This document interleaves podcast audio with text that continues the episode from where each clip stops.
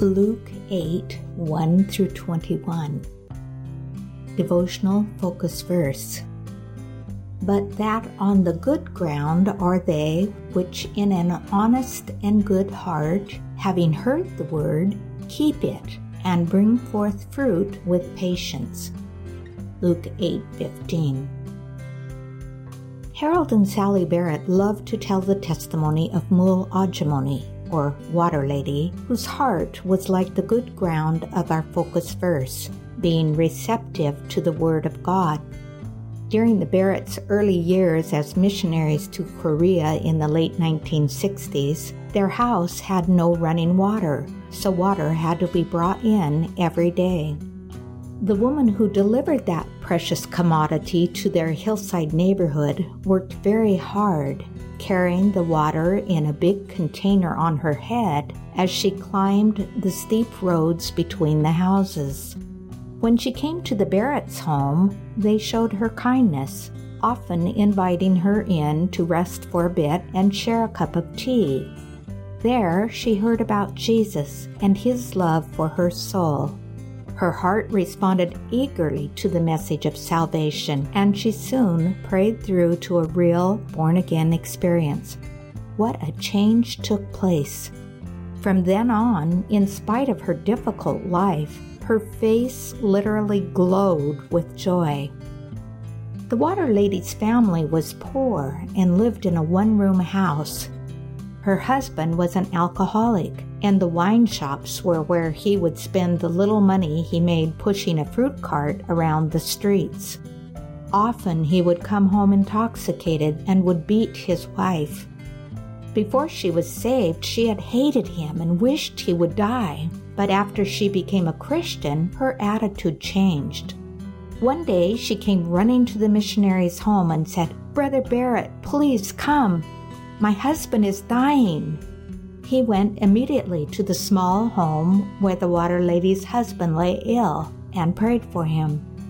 God raised the man up, and he too prayed through to an experience of real salvation. The two oldest sons of the couple were alcoholics as well, following in their father's footsteps, but in time they also were saved. The peace of God began reigning in that humble home a little daughter was born to the couple, and those in the neighborhood marveled at the difference in the lives of this family. When the missionaries eventually left Korea, the water lady wrote them a note saying, Thank God he ever sent you to Korea just for our family. In today's text, Jesus used the parable about soil and seed to teach about receptivity to the Word of God. Though crowds had come out from nearby cities to hear him, Jesus knew that few of the seemingly eager throng had the honest and good heart described in our focus verse. Similarly, during the time the Barretts were in Korea, many in that country claimed to be Christians, but only comparatively few understood true salvation and proved that individuals can live a life without sin. Mul Auchimony was one of those few. Jesus' parable made it clear that while receiving the word was important, it also must be steadfastly retained, no matter who or what might seek to uproot it from the heart. For more than 45 years after her conversion, Mool Auchimony clung to God through good times and hard times. She was faithful in giving her testimony, and her life bore spiritual fruit.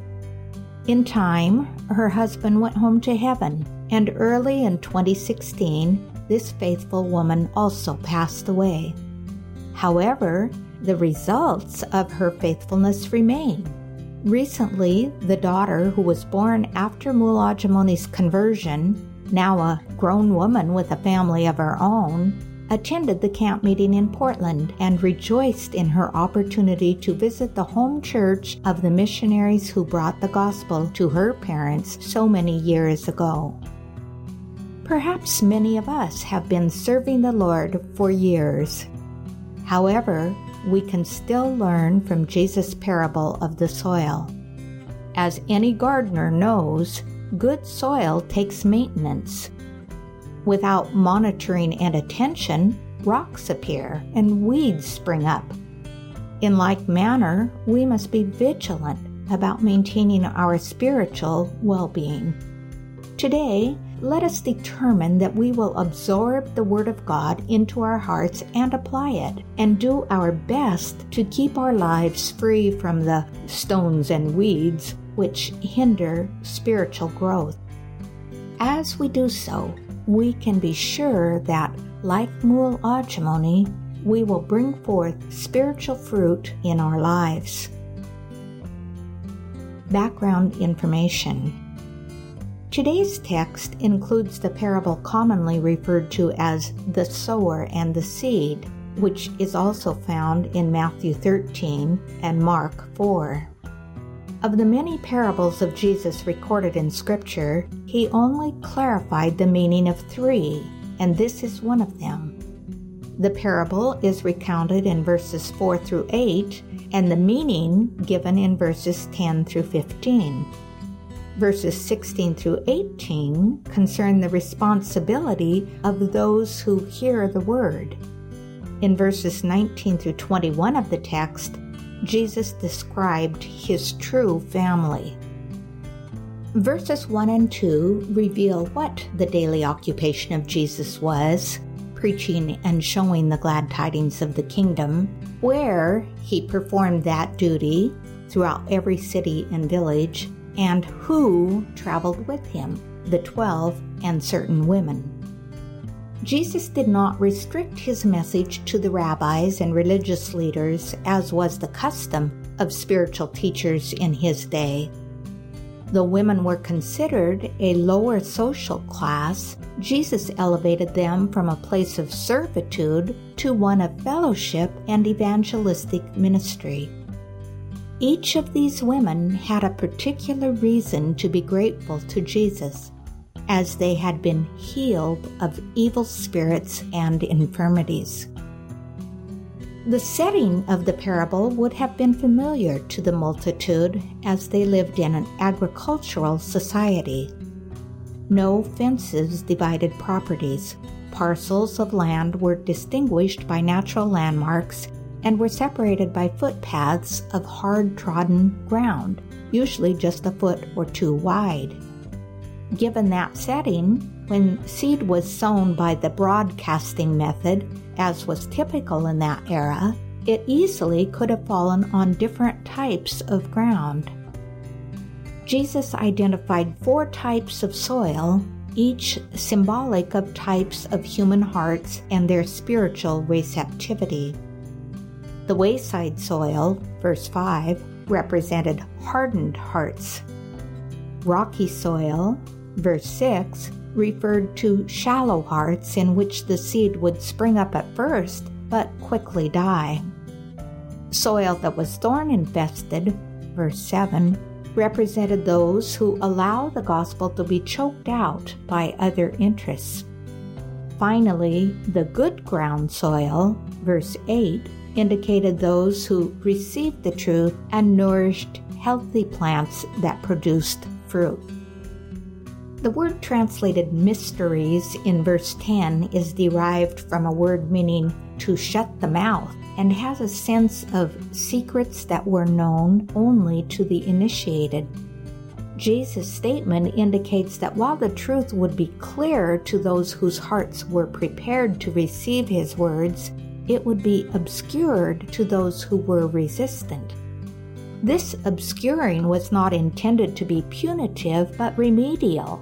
It was designed to stimulate a deeper search which would result in ultimate acceptance of truth.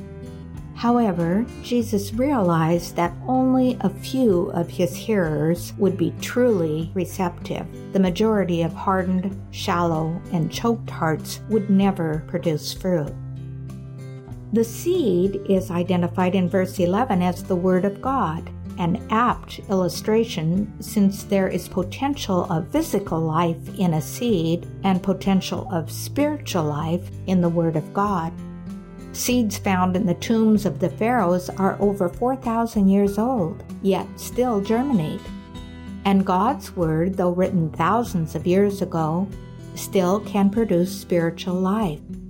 Scientific research has demonstrated that within each small seed exists a much tinier particle which contains the instructions or blueprint for the complex life form that will spring from it.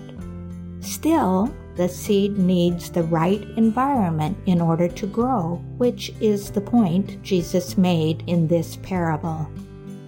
Conclusion It is wise to periodically evaluate the condition of the soil of our hearts, asking God to help us be good ground hearers who bring forth fruit for eternity.